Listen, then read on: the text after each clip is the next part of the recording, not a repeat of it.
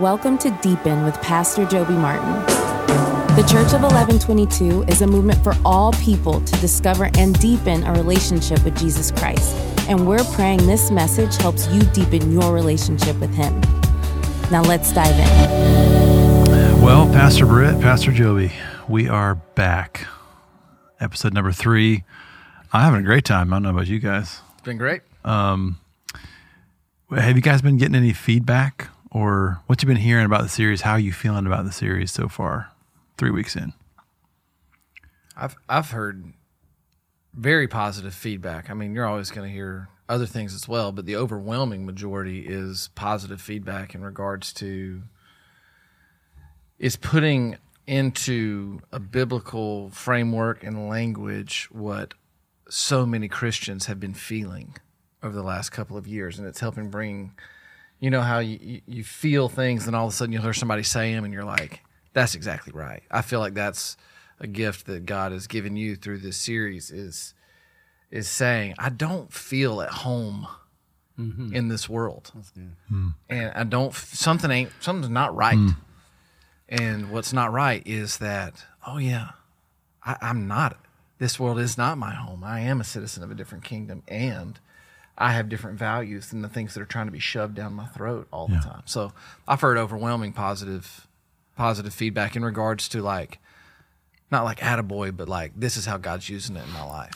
That's a song, you know, the, like a Southern gospel song. This world is not my home, just passing through. Remember that? Why don't you sing it for us?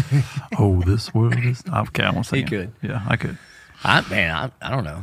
I'm surprised by the number of people that are tuning in and the number of people that are like, I love this Deepen podcast thing. You know, I'm, man, right now, honestly, I'm just kind of on a high f- for because of our people at our church right now. Mm-hmm. I'm blown away.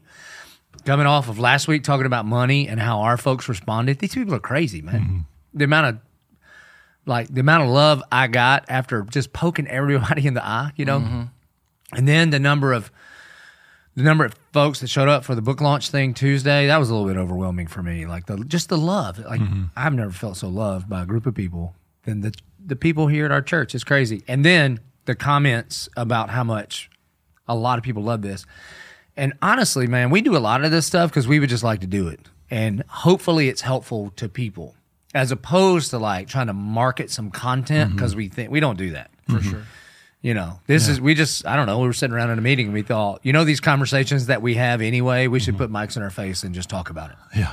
Yeah. I mean, you've said that if we're not having fun, we shouldn't do it. Correct. And, and it's been so far, even if it wasn't recorded, it would be just as fun. So. Yeah, the other thing I find myself doing is going back to listen, to re-listen to what you brothers are saying. Because sometimes in the moment, I'm trying to think about what I was saying. Yeah. You know what I mean? And then I'm like, yeah. oh, what did Britt say? And so I go back and re-listen yeah. to it for that, which is one of the incredible gifts of podcasting and the internet. Mm-hmm. It's not like you had one conversation with somebody, but man, you can just re-listen and re-listen to things, you know? So mm-hmm. I'm enjoying it. Yeah. Well, this week's about power, uh, message from Matthew twenty, a mother's request for her two sons to sit at Jesus' right hand. Um, so much, so much stuff to get into, but uh, we had a very emotional video, a story of Pastor Britt's dad, and that video piece is a lot longer than that interview. I mean, it must have been hard for the team to cut it down, but uh, what was it like to to get into that? Like, take us a little bit behind the scenes of the conversation and. So Anything we do else? creative offsites months and months and months before a series and try to put it all together so the music, so it all works. Yeah. And so I was just thinking, I mean, I know the content of the sermons and y'all don't really know it before we go into the creative offsites. We do a Bible study on it. And I was just thinking about Billy Britt. Honestly, we could have we could have done the same thing with Ryan Stone's dad, mm-hmm. right? So these two pastors that the majority of the people at eleven twenty-two don't know. Mm-hmm. They were great men according to Jesus. And they had this huge kingdom impact. And yet, like me, I never sat one of his Bible studies or heard his sermon. So that was kind of the genesis of it. Britt didn't really, he has never been like, I got an idea, we should do a video about me. He'd be the last person to do that. Mm-hmm. And so I made him. I was like, nope, I'm going to interview you about your dad to make sure we talk about all the things. Now, mm-hmm. um, I mean, it was a few weeks ago, maybe a month. I don't know when we recorded it. Gosh, I could hardly get through it. I love this dude so much, man. And I think about one of God's graces in my life and in the life of this church is that you're here. And what a lot of people don't know is is that we are blessed. The Church mm-hmm. of eleven twenty-two is incredibly blessed because of the ministry of Billy Britt, and ninety-nine point nine percent of people here have never met him or or heard of him. Mm-hmm. And so that that was it, though. Um, but, yeah, man, there were some serious tears. In fact, the, the Brit doesn't cry much. And does more now in his old age. Yeah, I have two little girls at home, man. They're working on me, you know. Well, I'm a softie. I always joke that I don't cry, but good gosh, when it gets to like Jesus stuff or family stuff, oh, yeah, I'm mm-hmm. a mess. So the, we were talking about it. The, the most I've ever heard Britt cry is he called me. His dad was sick for a long time, and then he gets the call like, you better come home. Mm-hmm. I think we were like in a meeting or something. I mean, you left here, yeah. and then six hours later, call me.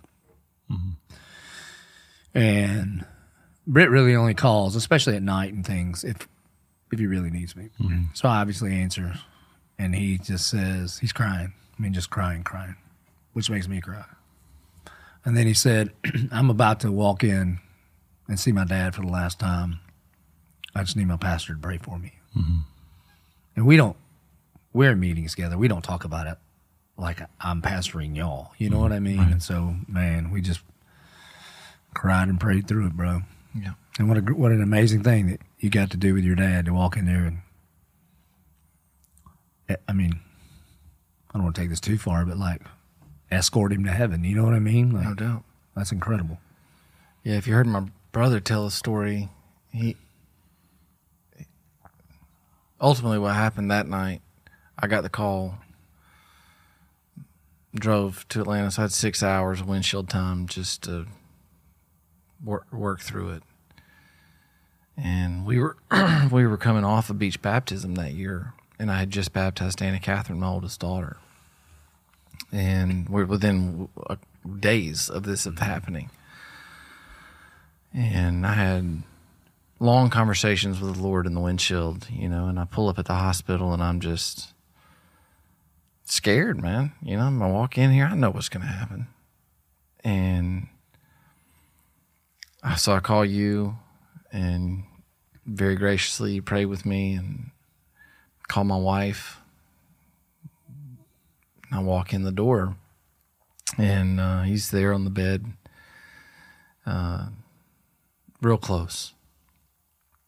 And I walk over to his bed, and I p- put my hands on him, and I say, uh,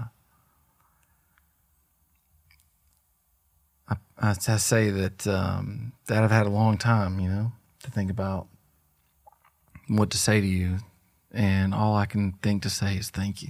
Mm-hmm. I love Jesus because of you. And um, I just baptized my daughter, and she loves Jesus. And that's because of you. Mm-hmm. And then I prayed for him. And this was within minutes of me walking in the room. And I pray for him, and I just pray, God, that you would help my dad walk in the power of the resurrection. And within seconds, he just, the line went flat. Wow. Hmm. And my brother would tell you that the Spirit of God kept him alive long enough for me to get there. There's no doubt. And uh, and so we got to have that moment together. And it's tough for sure, man, you know, and I'm super honored to be able to share a little bit of his story with our church, and thanks for asking. And um, the thing about it is, when I think back on that moment, I just hope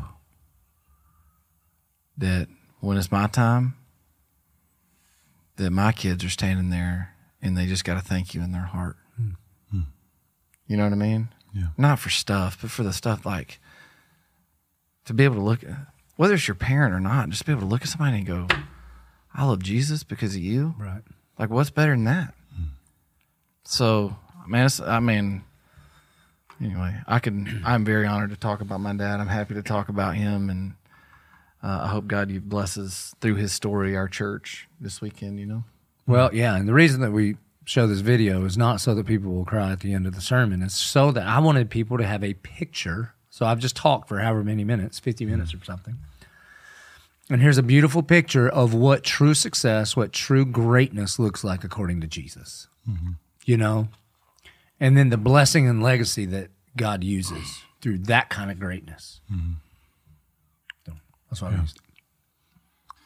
So we talked, I mean, obviously Upside Down Kingdom is kind of about the inverted nature of Jesus's reality that he lays out, as opposed to um, kind of what we would typically go after, right? And so you talk about your dad, you talk about, I mean, you even mentioned Pastor Britt, and I totally agree. Um, it is a it is a ministry of obscurity in a lot of ways, but a tremendous impact. And so, um, let's talk for a minute about like the desire in somebody's heart, and you kind of you got this a little bit in the sermon, and the desire in somebody's heart to want to be great. You know, is that a good desire? And how how can somebody? I mean, I think especially of people in their twenties, you know, just like they want to be great, they want to change the world, and how how can they think rightly? How can we think rightly about this if we feel that desire? Yeah, it's why I started in verse seventeen with the gospel, right? You know, uh, because you know, with gospel lenses on, with the gospel in your heart, and you advancing the kingdom of God, for sure, we want to be great the way Jesus defined it. I think, like a lot of things, a lot of that comes from because we're image bearers of God.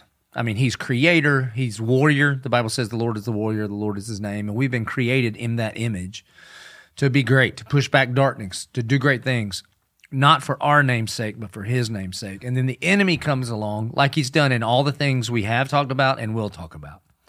And he takes a good thing, and he tries to make it a God thing in your life, and that's a really bad thing. Mm-hmm. You know, that's the twist. That's the deception. Mm-hmm. And so the world's way of greatness and, and God's way of greatness is very, very different. In the world's way, it's all about me, and it's use whoever I have to for me to climb the ladder. It's avoid all the suffering I can to exalt me. Mm-hmm. And then in the kingdom, it's the exact opposite. Mm-hmm. It's not about me, and I'm not supposed to use people. I'm supposed to love them. I'm supposed to... Uh, endure suffering patiently and faithfully, and then just trust any exaltation up to him. It may never happen here on earth, and if not, no problem, because I know I'll be exalted there with him. Mm-hmm. It's upside down. For sure. I mean, I think that's it's all about the definition of terms. Right. So if you say, I want to be great, what do you mean by great? Right. So there's a way the world defines great, which is seen, noticed, valued, appreciated, mm-hmm. rewarded. Yeah.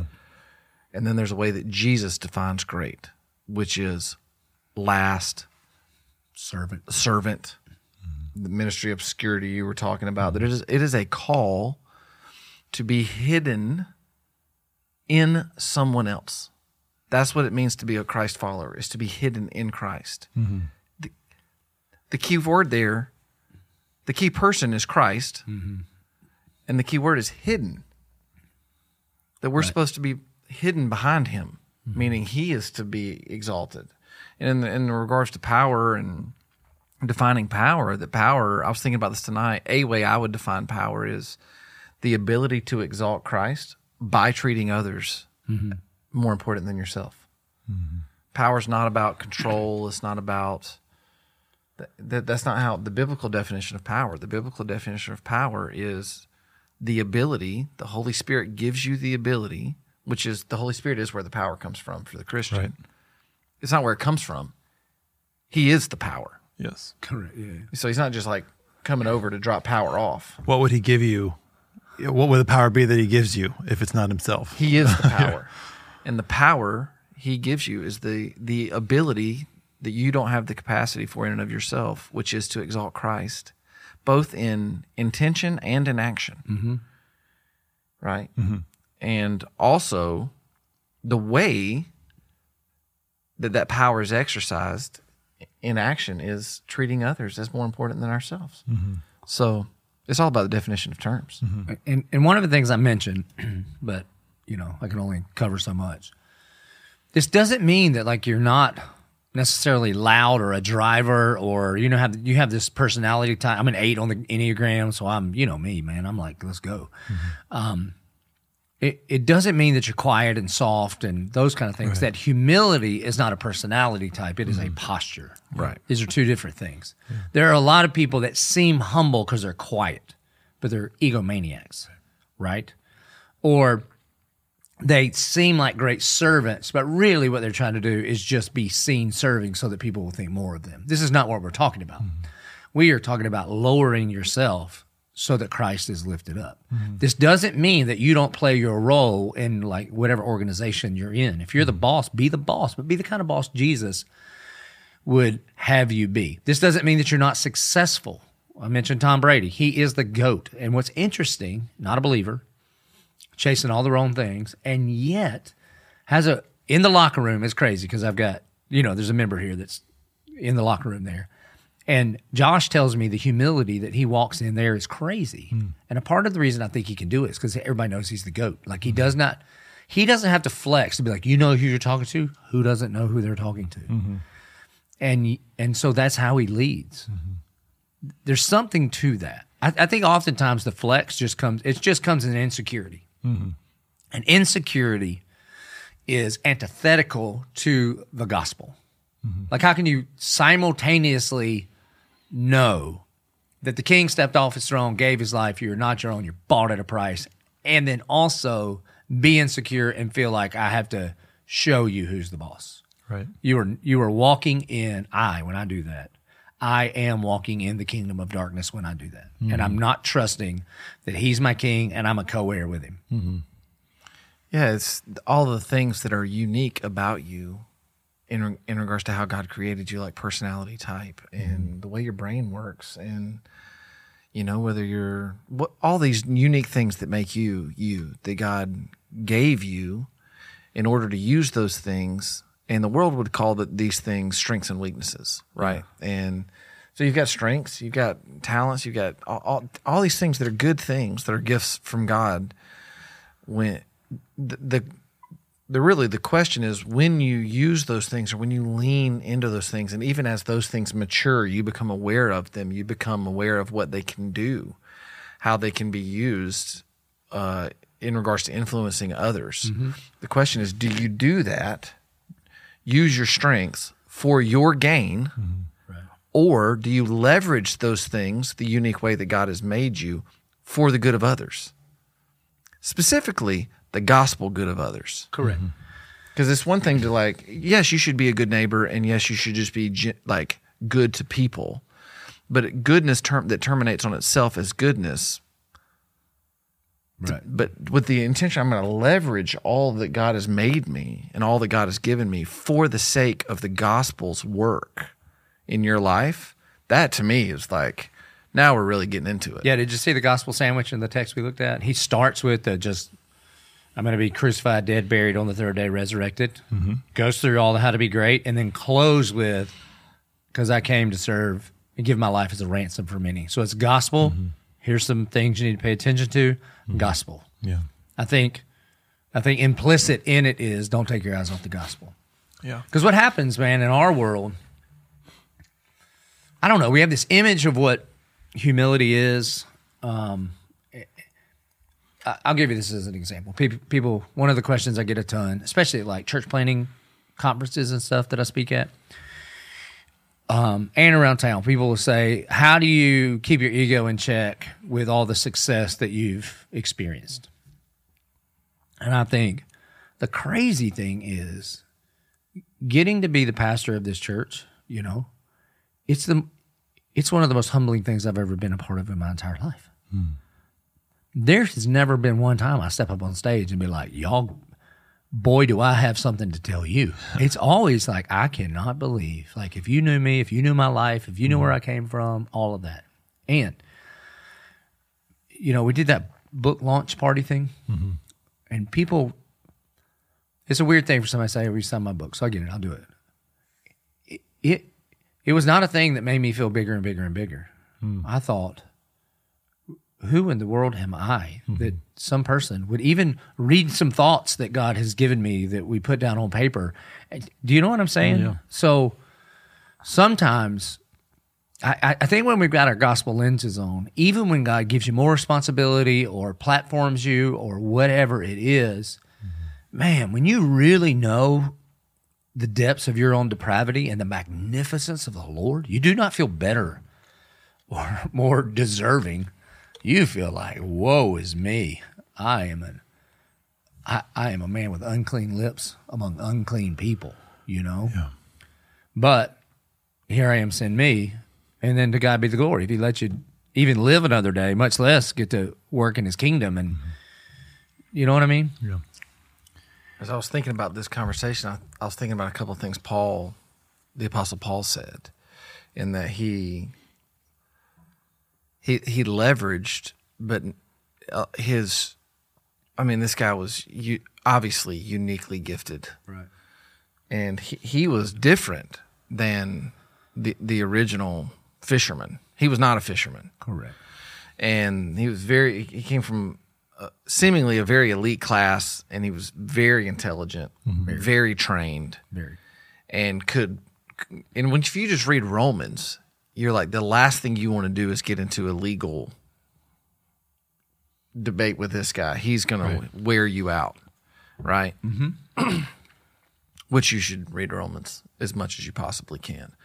But I was when I was thinking about this, I was thinking about in First Corinthians two, Paul's talking to the church, and he and he says, rather than using clever and persuasive speeches, I relied on the power of the Holy Spirit.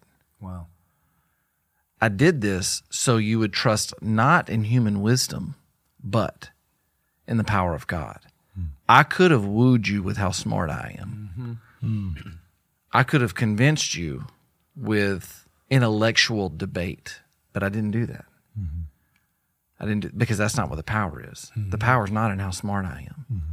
The power is not in how many books or degrees or accomplishments I have. The power is in the Holy Spirit, and I want to be faithful to the gospel.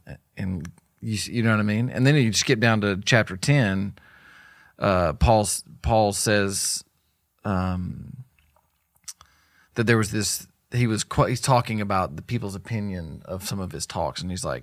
More or less, he says, people's, people would say Paul's letters are demanding and forceful, but in person, he is weak and his speeches are worthless. Hmm. And he had this real dichotomy going on with Paul, who is an incredible thinker, leader, but he's he's also not trying to like get you to like Paul more. You see what I'm saying? He's saying, that's not the power's not in what you think about me or don't think about me. He's also saying, if I can talk you into it, then in two weeks, somebody else can talk you out of it. For sure. Mm-hmm. But if you taste and see that the Lord is good, yeah. you can't unexperience him. Yeah. You know? Yeah. That's different. You mentioned a minute ago the some of the confusion somebody might have. Like, it doesn't mean don't lead stuff or deny who deny your personality. Um, would, would you say, how would you how would you talk to somebody or Uh, help someone who wants to overreact in this? Because there are certainly yeah. times in Christian history, or even maybe pockets of the church, that would that would go way far in the other direction to the point of an extreme reaction against. Do you know what I mean? How, how do you guard against that side of it? Because it's probably we're, we might not be in much danger there. You know, maybe we're on the other side of just kind of wanting the power for ourselves. But um, how do you help somebody from going too far the other way? Well, this is why it's important to like read big old chunks of the Bible. Jesus right. also says, from the days of John the Baptist until today, the kingdom of heaven has been forcefully, forcefully advancing. The E S V says, and violent men take hold of it. Mm-hmm. So this doesn't mean that we all just like talk in soft tones and, mm-hmm. you know, write each other Valentine's cards, right? Mm-hmm. That you play the role that God has given you. It's just, it's just how you leverage that role. Like if you're a football coach, man, mm-hmm. you should win. You should try to be a state champion every year. Mm-hmm. And the difference is like, how am I, do I think these, let's say you're a high school football coach. Do I think the reason that I'm doing this is because these kids exist so that I can be the greatest coach in Florida? Or do I think I exist and God has put me here to serve these boys, help them become young men, and declare and demonstrate the gospel to them while we are the best football team we can be? Mm-hmm. That's the upside down kingdom. Mm-hmm. That's it.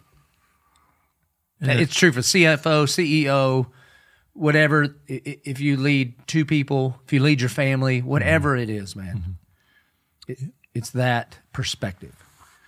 Yeah, Jesus is always bringing it back to the heart, and that's why it's always tricky. The externals are tricky because some, somebody could do the exact same thing with two different heart motivations, and it could be right or wrong.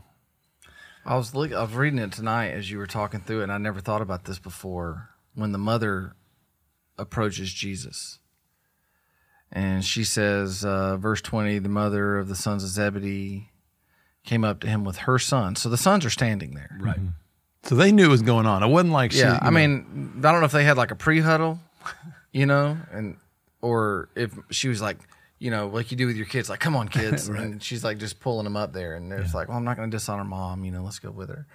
What are they feeling in that moment? Because, you know, there's a part of them that's like, oh, mom. And there's a part of them like, huh? Yeah, you know, it. Can I get at that seat? You know? But then Jesus looks at her. He uh, she says, uh, and kneeling before him. So she makes a bit of a scene, right? And, and I'm going to go the benefit of the doubt and just say that was kind of what you talked about tonight, which was she's at least in the right posture. Yeah, respectful. Right. And she's honoring Jesus. And then Jesus says to her, he asks a question, which I think gets right at the heart of it.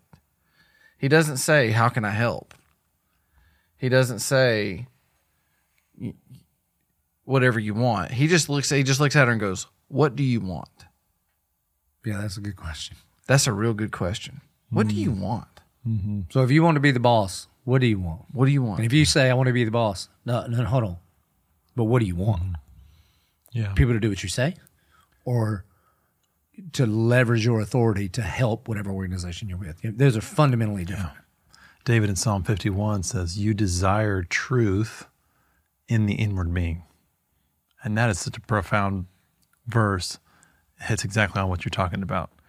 Because oftentimes we lack the self-honesty to know really what's going on, like to know, because our hearts are deceitful. Right, and we say, "Oh no, I'm, I'm gonna, I want this greatness because I'm gonna, I really am gonna glorify God." But He sees it, He knows it. Like you know, if we want to exalt ourselves, He can see it. You just think about that in terms of like all different parts of your life. You know, like as a parent, it's like you're frustrated with your kids, or your kids aren't doing right, or you're, you know, at least in your own mind, and you, you sometimes you have to just stop and ask that question, like, "What do you want? What do you want?" To yourself, ask yourself. That's what I'm saying, to yourself. Like, like what do I want? Mm-hmm. And if I can get down at the core of what I want, that actually will reveal the thing that's frustrating. Does that make sense? So a lot, because a lot of times when I'm frustrated with my kids, for example, or coworkers or whatever, you know, myself, what I want is for things to be easy and for everybody to act the way that I want them to act and to do what I want them to do the way that I want them to do it. What I want is the path of least resistance. So let's allow the Bible to interpret itself, and James will say, what causes fights and quarrels among you? You didn't get what you want. You didn't get what so you want. So when you're losing it on your kids, it's because you wanted peace and quiet, whatever the thing is, man, you know. So let me ask you all this. So where do you struggle with this the most? Where do you struggle with power the most?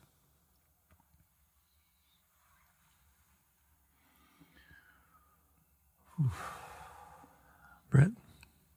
Yeah, I'm a mess, man. You know, I'm sitting there listening tonight, and I'm trying to think through all my interactions with the folks that I serve alongside and work with and my family. And ask me again in three days when I've had more time to, like, process it, and I might have a better answer. But where do I struggle with this most? I certainly struggle with this...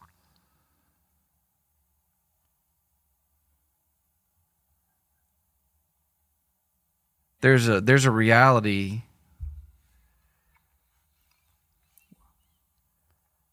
Sometimes you I do things that look like I'm serving,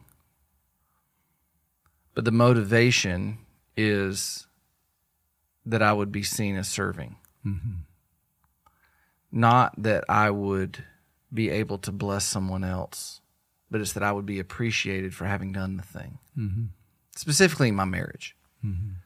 That now I think it's better to do the thing and keep your mouth shut yeah. than to be steps. Like, I'm not really going to do it for the best of motivations. I just need to be authentic. So I'm just, I just need to, yeah, yeah.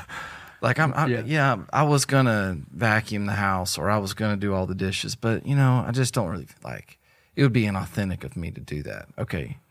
I should do the dishes, but I, so it's better for me to do it than not do it.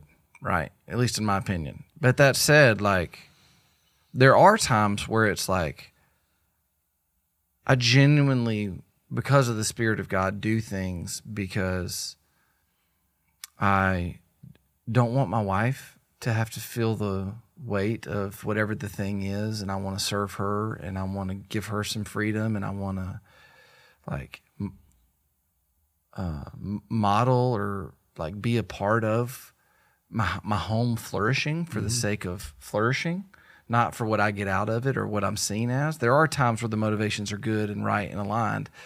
So I'm not trying to like, I'm not trying to like miss your question, you know, but mm-hmm. I think that, that where I miss it most often is on the motivational level. And, and mm-hmm. it's not, it's not, mm-hmm. I'm not trying to strong arm people too much, at least that I know. I may have a blind spot and totally could be doing that. You could, you work, we work very closely together, so you could let me know in a minute. But it's a motivational thing, you know. It's like, anyway, that's where I feel like I, I was just sitting there listening tonight, and I'm like, I'm so inherently jacked and self-absorbed that I, I can't even serve hmm. without being selfish. Hmm. I, you know, it's interesting when you talk about motivations. Think about the verse that says, even your righteous deeds are like filthy rags. Mm-hmm. So that's only true sometimes. Mm-hmm. Sometimes your righteous deeds are worship to God because we're mm-hmm. sitting on a hill. Mm-hmm. You're, you know, all the yeah. things, right? You're light in the world, you're salt, you're mm-hmm. letting them see your good works and glorify God. Mm-hmm. Those are rightly motivated. So the same deeds mm-hmm. can either honor or dishonor God. The difference mm-hmm. is the why behind it. That's right. Is it a response to the gospel, or are you trying to earn some yeah. kind of favor with God through works-based righteousness? Sure. I think my answer to the power thing is more about the belief side of it.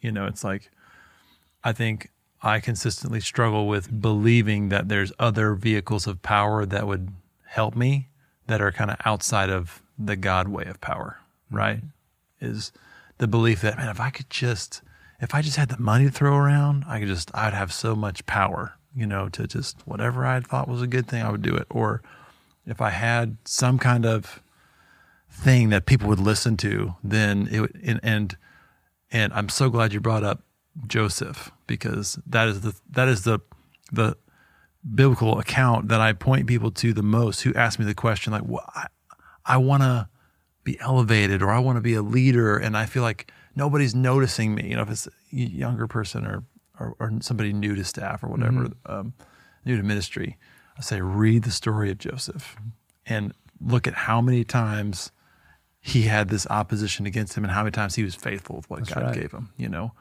as well. I think that's what it was for yeah, him. The refrain in Joseph's event is, and the Lord was with Joseph. That's right. That's the refrain over and over and mm-hmm. over. Because if I'm Joseph, I'm like, can you go be with somebody else, man? Because every time you're with me, I'm in jail. I'm getting right. accused of stuff. I'm rough. A slave. I'm, you know. And think about the perspective. You're in jail, and the Lord is with you to make you the most successful prisoner. Yeah. yeah if your you perspective favor is, with the jailer. If your perspective is, but God, I'm in jail. Right. How about favor with the how judge about, and about, get me out of here? How about favor to not include jail, right? right? But the favor of God inside, inside, that's powerful, inside where you are. You know, do the best you can with where you are, and He will take care of the rest. I was thinking as you were talking about suffering well. Suffering faithfully. And, well, I, before I get that, you answer the question. Where do you struggle with it? At home. Um, I think I have a very unique position, you know. This place, you, I, treat me with such honor and respect. I mean, think about it. Every room I walk in around here, so fifty hours a week, it's Pastor Joby and people get me stuff and all the things. Mm-hmm. And It's probably a it's a dangerous thing to be served on such a consistent basis because you get used to it. And the moment, I'm more sensitive to it this week because of what I'm talking about. Mm-hmm. And so the team that I work most closely with, um, I can, you know, like lunch doesn't show up when it's supposed to, and I can get this thing in mm-hmm. me that's like, what's wrong with these people? I and, and bro, I mean, you want to talk about going to the dark side in one second. Now, I don't, I try, I'm, I try to be very careful because, you know, like my face and my voice and like to not do this thing. But man, it can get in there real quick. And so I got to watch it. Mm-hmm. Okay. And then I go home. Ain't nobody calling me Pastor Joby at home.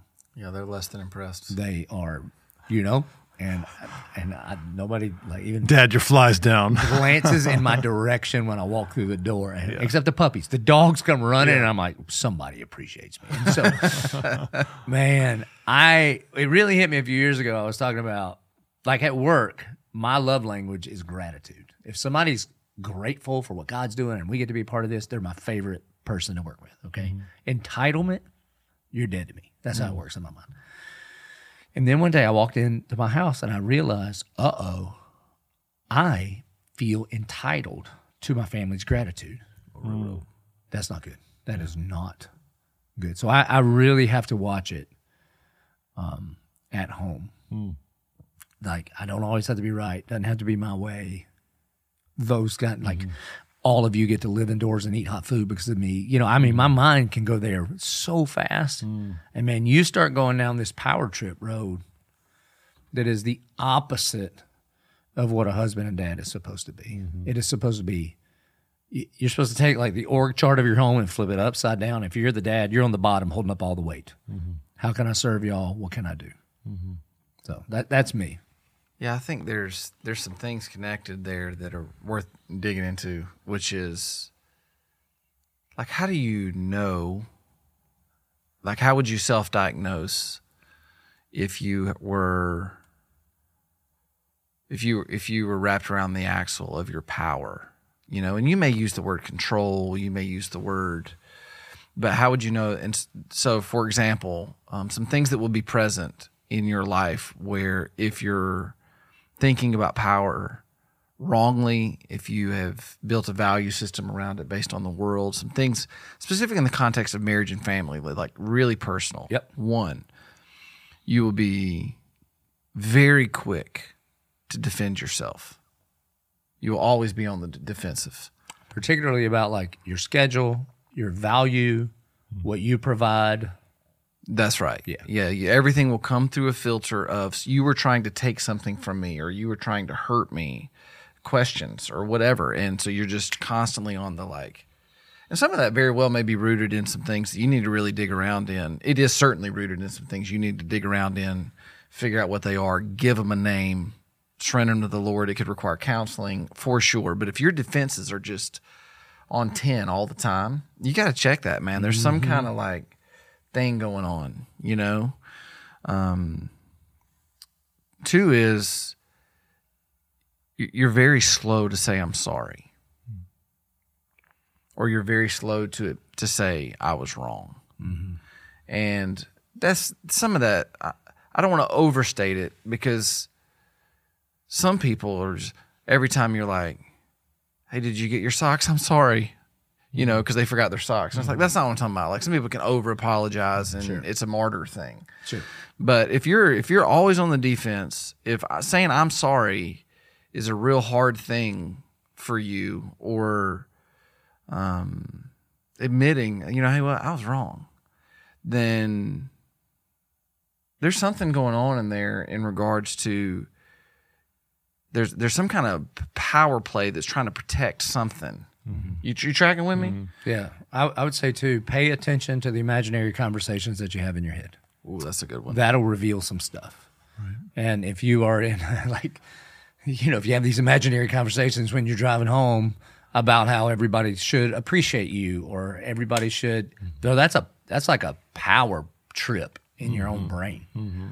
Have you ever been in that conversation at work or, or wherever in life and, and somebody's like, really mad at you, and they've had a conversation many times in their mind with you, and then you're like, I'm not sure what we're talking about, mm-hmm. you know? Mm-hmm.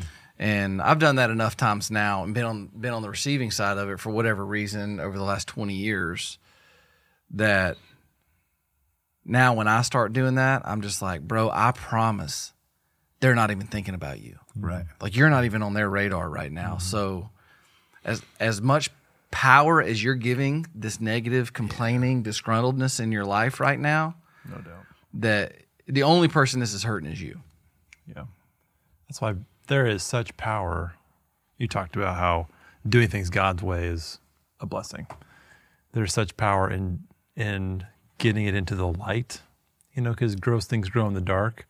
And it seems like you give that conversation so much more power by keeping it hidden and just like it just festers inside of you instead of just going to that person, which is what we're told to do. It's just say, let's, can we just talk about this? And, you know, one of the things we talked about was submission to authority, right? Mm-hmm. So one of the, like, Jesus jukes to to the more people feel honored, loved, and respected, the easier it is to submit and serve and mm-hmm. be for you. Mm-hmm. So that's why around here, like for our staff, it is so easy for me to, what do you need? How can I help? It's mm-hmm. not, that's not like a management technique. Mm-hmm. It is, I... am convinced that you think I have what it takes to do the job God put me in. Mm. And, I, and I'm convinced that you guys are, we're on the same team. Mm-hmm. So it is so easy to then respond with, how can I help? What mm-hmm. can I do? Right, okay. Yeah. So take that home and do the same thing. Mm-hmm. And st- here's what I have to, I, I have to immediately get home and say, so my job is to make sure Gretchen knows that I believe she has what it takes mm-hmm. to be the wife, to be the mom, to, you know, and I'm for her, I'm on her team. And if if there's some, like if I'm sensing some negativity, it's probably because I have undercut her in those two areas. That's good. You know, mm-hmm. I haven't appreciated her, I haven't honored her, I haven't appreciated the day that she has, all of those for kinds sure. of things. And then the reciprocal is true too, mm-hmm. you know, yeah. when, when she is like, you're the greatest. I'm like, oh, I will, what can I do for you? Yeah. You know? I had a weird thing happen. I think it connects. If not, then sure. My apologies. But so today I was in a conversation where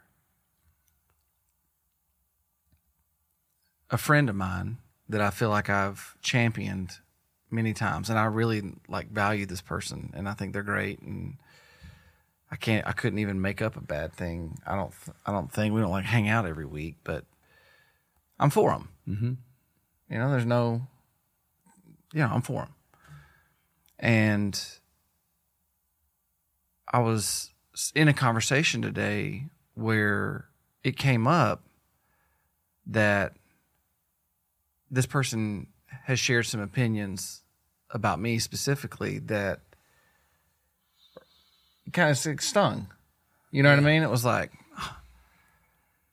and I was kind of bummed about it.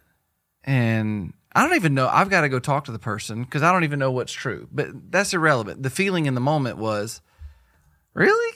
Yeah. Like that hurt a little bit, you know what I mean? And and then I'm, I'm walking away from that and I'm like, you know what? Suck it up, buttercup. You just need to get tougher skin. You just need tougher skin. This is the name of the game. And, and that thought popped in my mind, you need tougher skin. And immediately I felt the Holy Spirit say, no, you don't. That's mm. right. Mm. No, you don't. You don't need tougher skin. You need to welcome the wounds. Mm. And, and I was like, huh? Mm. So as I was processing this like conversation I'm having with the Lord, it was very much a like, like say what you want. And I don't even know what was said, but I feel like the it's like, you can say say whatever you want or feel however you want. I have resolved how I'm going to feel about you. Mm-hmm. And I've resolved how I'm going to treat you. And I'm, it's not when we're, when we're crossing lines into abuse and don't hear what I'm not saying. Yeah, yeah, but I'm yeah. just talking about mm-hmm. generally my feelings got hurt a little bit. Right. That's not going to change how I treat you. That's not going to change me being for you. That's not going to, hopefully. I would love to live from that place all the mm-hmm. time. But I thought that like, because my tendency is you just need to get tougher. You need to get tougher skin. And the Holy Spirit was very much like, no, you don't. No, you don't. You want to be soft-hearted. Mm-hmm. Not weak, but you want to be soft-hearted. You want to be meek.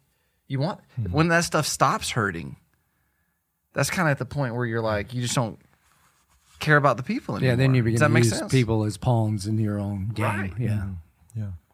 The choice there is, do I do I trust God or will I make my own way? It's it's a little bit like the, do you trust God to defend you or avenge you, like Paul says, you know? And man, what a subtle choice we make sometimes of just like, God can't be trusted, therefore I got to be tough, right? Because love and vulnerability are so closely connected. Yeah, that's a version of the three most dangerous words. I got this. Right, totally. Yeah, you got this. Mm-hmm. Now, Pastor Joby, you shared something uh, some, in the past week. I don't even remember when it was. Talking about the difference between leadership and discipleship, which mm-hmm. I thought was really good. And you addressed kind of, you know, talking about you want to be great. And kind of in the context of the sermon, it was kind of about leadership. So yeah.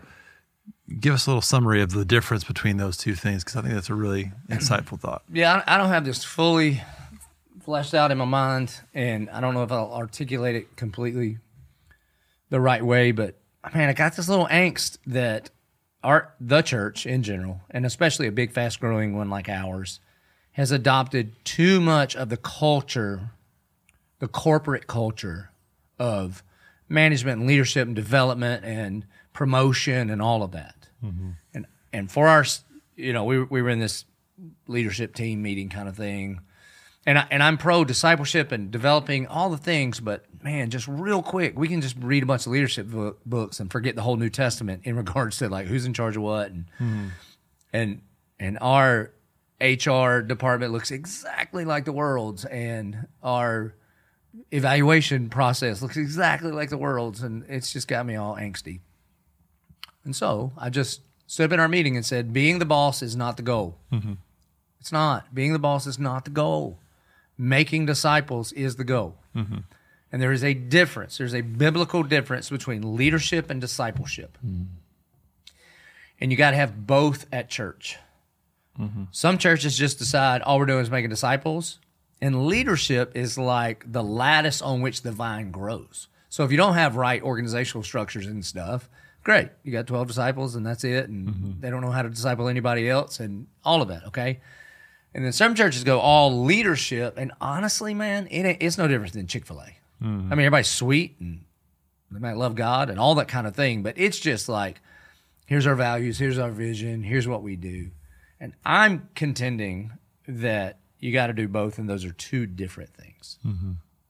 And the fundamental question of leadership is, what is my next step of sacrifice? Because mm-hmm. if you're going to be a leader, it's going to cost you something. It may cost you time, it may cost you energy.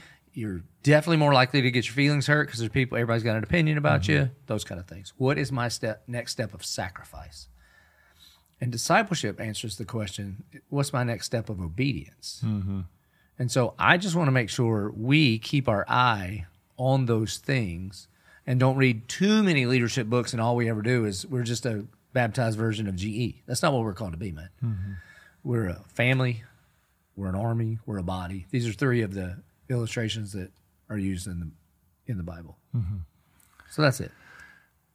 Yeah, Patrick Lencioni has a book called The Motive, yeah. and and what I loved is that he talks about that. It's like if you're If you're trying to lead people because of the benefits that you get, don't even do it, because right. the best the best kind of leadership is sacrifice. I think what what's I happening up. in the world right now, usually corporate is twenty years ahead of church. In regards to what's happening in leadership right now, the corporate world is catching up with the church. Mm-hmm. I mean, great leaders, Rick Warren, Andy Stanley, those kind of great church leaders, you know, that grew really big churches and all that. The thing, some of this servant leadership stuff that they've been they've been talking about, we've been hearing these guys talking about for fifteen years, are just making its way into like corporate leadership. Mm-hmm. And I love it when I love it when science and, and corporate world catch up with like the truth of the scripture. And yeah. Like, oh wow, yeah, Jesus' yeah. way is actually better than the way we've been doing it. Yeah. There there I think a lot about this. And a lot of it's probably because of my because of my dad, see previous conversation, but he never wrote a book. He never, he doesn't have a sermon on YouTube that's got whatever, thousands of views, or he just served faithfully.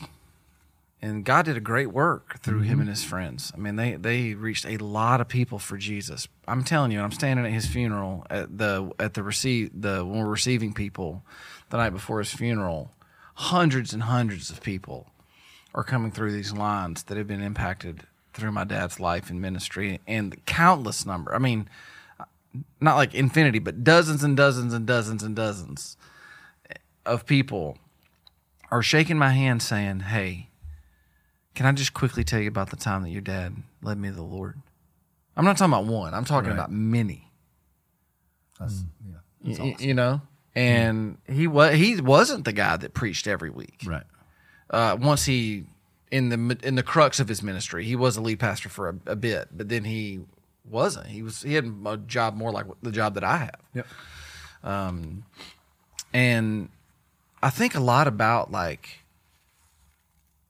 the the the kingdom t- dichotomy of, and I may not use all the right words, but the people who have names and have written books, that I think the spirit of writing those books and God giving them a platform is that they're just stepping into something God's put in front of them that he's going to use for his own glory's sake and to mm-hmm. reach more people and the Great Commission to the ends of the earth. Right. You know, like because of technology and T V and radio and you know, the internet, Lord yeah. knows the Great Commission is getting fulfilled. Right. Yeah. Don't be critical of the five talent guy, right? Totally. Right. Yeah. That said, those are not the norm. Five. That's not the normative across church history. For sure. There are countless thousands of pastors who served their churches faithfully until the very end and loved Jesus' wife with their whole heart mm-hmm. and their whole life. And we have no idea who they are. Mm-hmm. And there's way more of them, praise God, yeah. for them. There's way more of them than the five talent folks that we would know by name because of the world we live in, or the ones that have fallen.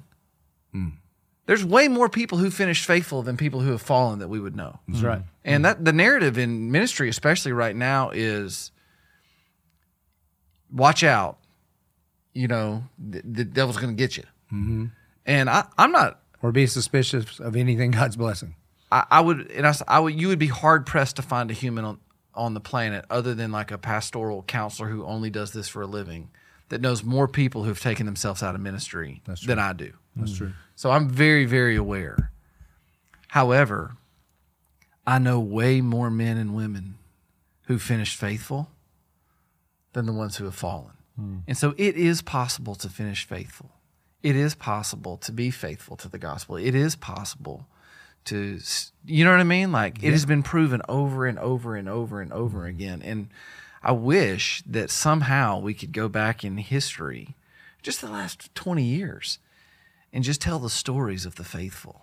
Yeah. Versus focusing on all the like, mm-hmm. does that make sense? Yeah. Like I'm way more encouraged by the story of someone who finished faithful um, than I am like, inspired not to sin because somebody fell. Yeah, you tracking with me? Like I'm not trying. Well, there was just I a, don't want to fall, and I don't want anybody else to. There was a kingdom scorecard there, and the scorecard wasn't like success and fame. The scorecard was was steadfast and faithful. Those are two very different things. Mm. I mean, I can tell you God's faithfulness in my life. I probably had more of my ego wrapped around what I did in ministry when I was a youth pastor than now. But I will tell you, I never, ever considered any role I had at a church a stepping stone to anything else. Mm-hmm. I really didn't, man. When I took my first job at a church, Mount Olivet Baptist Church in Beaver Dam, Virginia, right? You've heard of it. Really influential. Mm-hmm. Okay. Man, I had, I, well, we started out with three kids. That thing grew to twelve, and I was like, booyah, man, this is it. I'll spend the rest of my life discipling these twelve kids. I really did. I did not think, it, if it never went past that, praise God, no problem. Mm-hmm. Today, six of those kids are in full-time ministry. Mm. Think about that. It's crazy. And then, you know, I think I was faithful with what God gave me. So he gave me more, gave me more. I, I never in my mind did I think, here's the plan. One day mm. I will do what I did tonight. One day I'll write a book. Never, ever, ever. Mm. All I try to do is just be faithful with what he put right in front of me. I just made a decision a long time ago. I'm I'm not going to self-promote. I'm not going to be like, I got an idea. Let's do more of me. No, man. Just be faithful. And then when you really leave the the results up to the Lord, like Joseph does with Pharaoh, mm-hmm. then you're like, all right, Lord, if you bring it, praise God. If you let me keep doing what I'm doing right now, praise God. Mm-hmm. For sure. It's a, it's the most freeing thing in the world. Yeah. And for you, it is. Don't get me wrong. I'm thankful for the men who have written books and who preach great sermons and have led mm-hmm. great churches. And Lord knows our church has benefited greatly from leaders who have led yeah. large churches and, and poured it. So it's it's not an either or thing. It, it's a it's just so I, my, I guess the spirit of it is step into faithfulness and let faithfulness be the goal, and let God sort out the details to what you're saying. Maybe the real hero of the parable of the talents is the two talent guy. He gets the exact same reward. Well done, good and faithful servant. And he spends zero time comparing himself to either the one or the five talent guy. Mm-hmm. Both of them will kill you. Mm-hmm. If you look down, he'll be like, one talent. What's mm-hmm. that guy doing digging mm-hmm. a hole? Or if you look up at five, he'll be like, ew, how come I can't be like him? Mm-hmm. Kill you. Mm-hmm.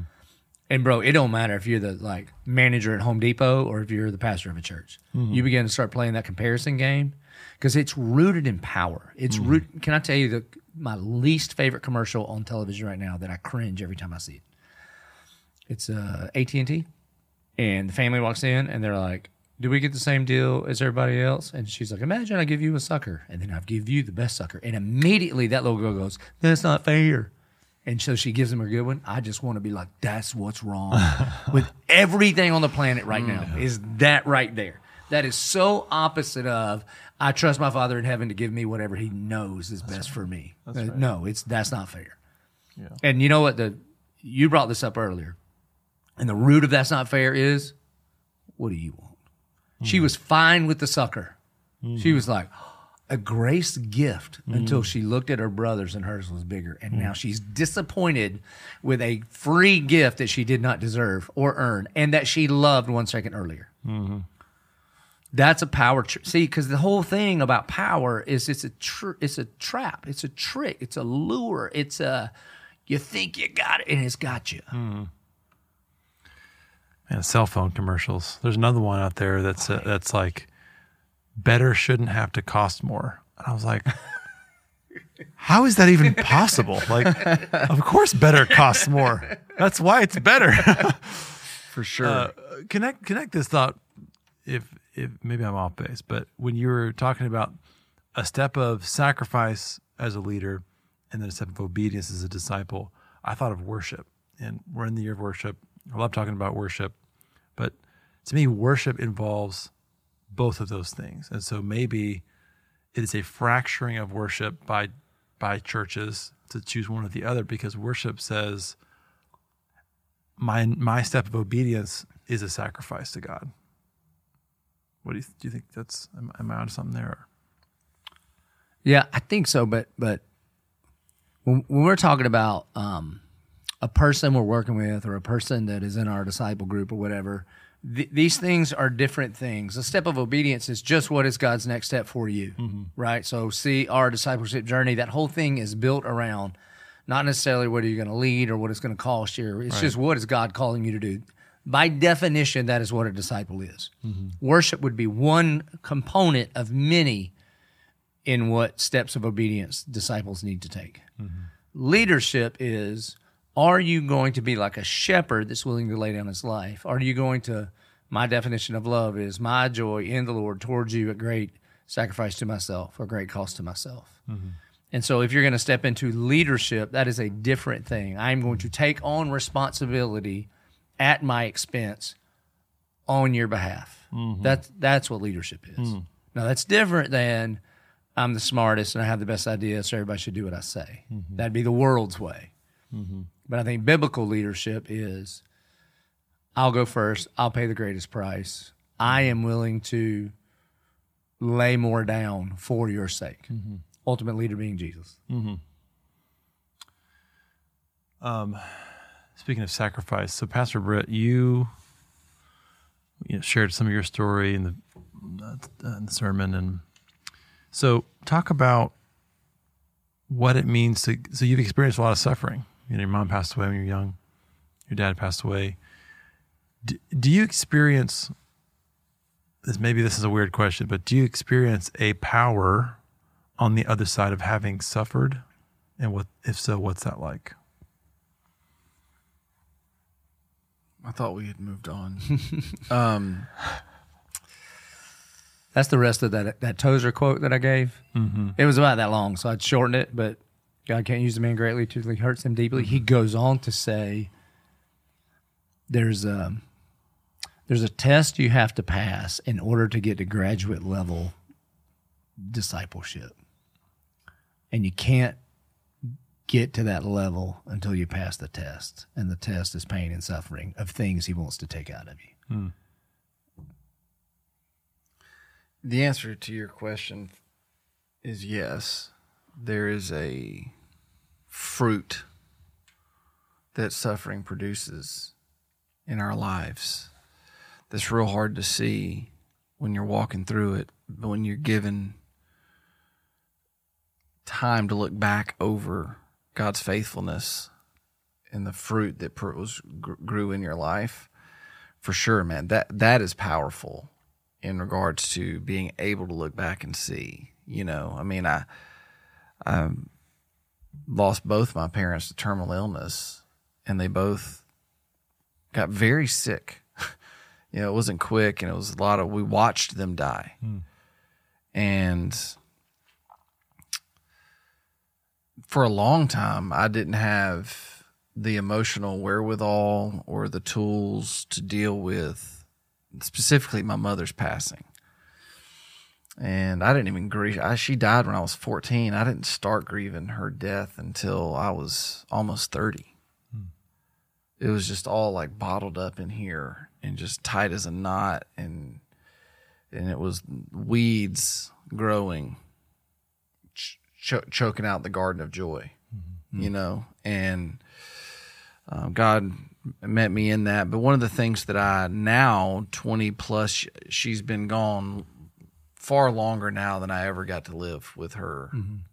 Uh, but that what that season produced in me was uh, a, a deep commitment to prayer, because I didn't know what else to do. I had no other weapon. I had no other tool in the bag. Mm. I wasn't saying the right things. I wasn't praying the right things. I probably didn't have the right motivations. I don't know. I just remember standing on the edge of her hospital bed many times praying. Mm-hmm. I remember holding her hand many times, praying. I remember the night they told us that she was sick, we prayed. And we prayed and we prayed and we prayed and we prayed and we prayed and we prayed. And we asked God for healing, and we asked God. But what I learned through that suffering was not that the gift was not God giving us what we wanted on our terms. What we were getting through prayer and through the pain and And through the the the suffering, what we were getting was Him. Mm-hmm. That it was we were forced into a place to where, at least it felt like way, we were forced into a place where we had to depend on Him. Mm. And when you can look back over that twenty plus years later, you go, man, that's the greatest gift, mm-hmm. is that I now know what it looks like to depend on the Lord. And know what it looks like that He is near, mm-hmm. you know? Mm-hmm. And so I wouldn't change any of it, mm. you know? I wouldn't change any of it. I, not that I could, but I really... So there, the, I do think the fruit of suffering is that if you get the maturity that Tozer's talking about, is that eventually you get down to the place where you go, I got nothing else. I can't feel anything else. I can't think anything else. I can't hurt anywhere else. And yet, He's still here. Mm-hmm. I still have Him. What's crazy about the, and, and when I say crazy, I mean like mind-blowing and how good God is, is that eternity, eternity with Him, according to the Scriptures, is so good and so overwhelming that it's awful as the things that you walk through, they will seem trite. Mm-hmm. Isn't that crazy? Yeah. Momentary. Wow. Like, I mean, man, so how good is His presence uncut? Wow. Yeah. That light and momentary would, would the suffering seem as compared to being in His presence, you know? Yeah. And that He's actually using, like, none of the suffering that we go through as believers is meaningless. It's not. Mm-hmm. It's not. He is he is using it to work together a glory for us that we experience in His presence. I don't even know what that means. Mm, but I'm sure. just saying, yeah. A part of what He does is goes, I'm crying with you. I'm hurting with you. Lift your eyes up. Fix your eyes on me. I'm telling you, we, uh, man, there's a guy that we led to Christ here a bunch of years ago. He moved here as an atheist, worked at Mayo for a while, got saved here. And um, now he lives in like Boston or something. And he lost his grandma today. And he texted me. And he was like, uh, and his grandma had put her faith in Christ. I think I think this guy like shared sermons with him, and she surrendered her life to Christ. And he's just saying to me, this is the first time I've ever lost somebody close to me, with me being a Jesus follower and them being a Jesus follower. Hmm. And he's like, he doesn't even have all the right words. He's not quoting First Corinthians and stuff like I am. And he's just saying, it's I'm sad, but this is different. Mm. And then I could just remind him, bro, bro, we grieve, mm-hmm. but not like the world, not like people without hope. Mm-hmm. And he was like, that's it. And I'm like, oh, I didn't make that up. That's mm. in the Bible. But yeah. but that's it. Like it's, that's sure. that's the that's the banner over the upside down kingdom. Mm-hmm. Like You you don't serve because it's a better means to an end in your management toolbox in order for you. That's not what we're talking about mm-hmm. here, man. We're talking about there's this kingdom, and they use gold like concrete. Mm-hmm. Like it's different. Mm-hmm. You know what I mean? Mm-hmm. There's this kingdom, and he wipes away every tear. Mm-hmm. There's this kingdom, and there's a banquet table, and there's room for everybody. We should bring as many people as we can. Mm-hmm. That's the kingdom. And if we would get our eye on that, mm-hmm. then it's different. You still mm. cry your face off, man. I mean, I didn't meet your dad. I cried when you were talking about him. I'm a mess, but, mm. but, but there's hope, man. Mm-hmm. There's hope. Mm-hmm. Suffering, pain in our lives will do one of two things. It will either push you deeper into yourself, or it will pull you closer to God. Mm-hmm. Your those are your two choices. Mm. Get deeper and deeper wrapped around the axle of your hurt, your pain, yourself. And in our positions, we have seen both very clearly. For mm-hmm. sure. Or it's going to pull you closer to God. Mm-hmm. And I, I don't mean that from a judgmental standpoint. Like those things could be happening like mm-hmm. one hour you're pulling, you're feeling, you're drawing closer to God. And the next hour you're like all wrapped around the axle of yourself. Mm-hmm. You know, that said, if you're walking through a season of suffering, man, don't fall down the rabbit hole of you. Mm-hmm. Like, do whatever you got to do to draw closer to the Father mm-hmm. through the pain that you're walking through. And he's he is yelling at you through that pain and pulling you, as C S. Lewis says, you know. And yeah, yeah. Like but the so often, like I learned, it, I don't want to say it was easier with my dad. I was older, far more mature. But one of the things that we certainly came to a point, my brother and I, my family and I, where it was selfish. It was a, we were selfishly motivated to want my dad to stay here any longer. Mm. You know, did I want God to heal him? Yes. Was that a selfish motivation? No, I think God would have been greatly glorified, but I think he is greatly glorified either way. And he did heal my dad. Mm-hmm. My dad is fully healed. Mm-hmm. And so it was like, man, this ain't about us. This is about the glory of God. And that was, uh, with that prayer, we started praying, God, would you just help Dad walk in the power of the resurrection mm-hmm. on this side or the next? Mm-hmm. Either way, we're good. Another thing you did, Britt, in that, just because I was close to it, is you didn't do it alone, man. And one of the enemy's primary tactics, particularly in regards to suffering and pain yeah. and why God, is isolation. That's true. And it is a tactic. And, uh, you know, I talk about it all the time, right? The enemy prowls around like a roaring lion, seeking one to devour. Mm-hmm. He gets that one that is isolated. And this is why community matters so much in regards to suffering, mm-hmm. that we need a band of brothers or sisters around us, man. We need that church family. We can't give up on the gathering of the saints. And you got to build that those relationships before you need the relationships. It's, mm-hmm. it's, it's like a retirement account. If you wait to cash in mm-hmm. when you need it, it's way too late, man. Mm-hmm. And so we had countless conversations, not about your role here and my role here, but we just had con- countless conversations, just shining light on stuff, praying for your family and your dad, those kinds of things. It's so important mm-hmm. in regards to suffering. Yeah. I think what I heard, part of what I heard you say is that suffering helps you see the right perspective. And you you said that too. Um, that when if that that's the fight, isn't it? The fight is the fight to see, to see the perspective beyond what we're going through, because it's a light and momentary affliction. The, mm-hmm. the reason why we don't see that as light and momentary is because if you see, if, if this is all you see, then all you're thinking about is how bad it is right now, you know, but a comparison changes everything. That's a good comparison, right? Correct, you yeah. talked about the suckers being like so bad, but that's just like, oh man, that's the, that's the best comparison to right. make. Right. Something yeah. greater to... Yeah, if that little girl sure. had a truckload of suckers out in her car, she would not be. She'd, she'd be like, like yeah, take what, you know, your your suckers are terrible. Now, one of the things I talked about, because we're just talking about suffering in general because we live in a fallen world. I think a part of what Jesus is talking about is when you sign up to follow me, you're signing up to suffer. Mm, no doubt. And your ability to suffer is directly related to the kind of influence you can have in the kingdom of God. It just is. Mm-hmm. And we're living in a world right now, man. I'm not a doomsday guy. I ain't prepping for the zombies, nothing like that. Mm-hmm. However, you start looking at countries around the world right now mm-hmm. and some political decisions that are being made.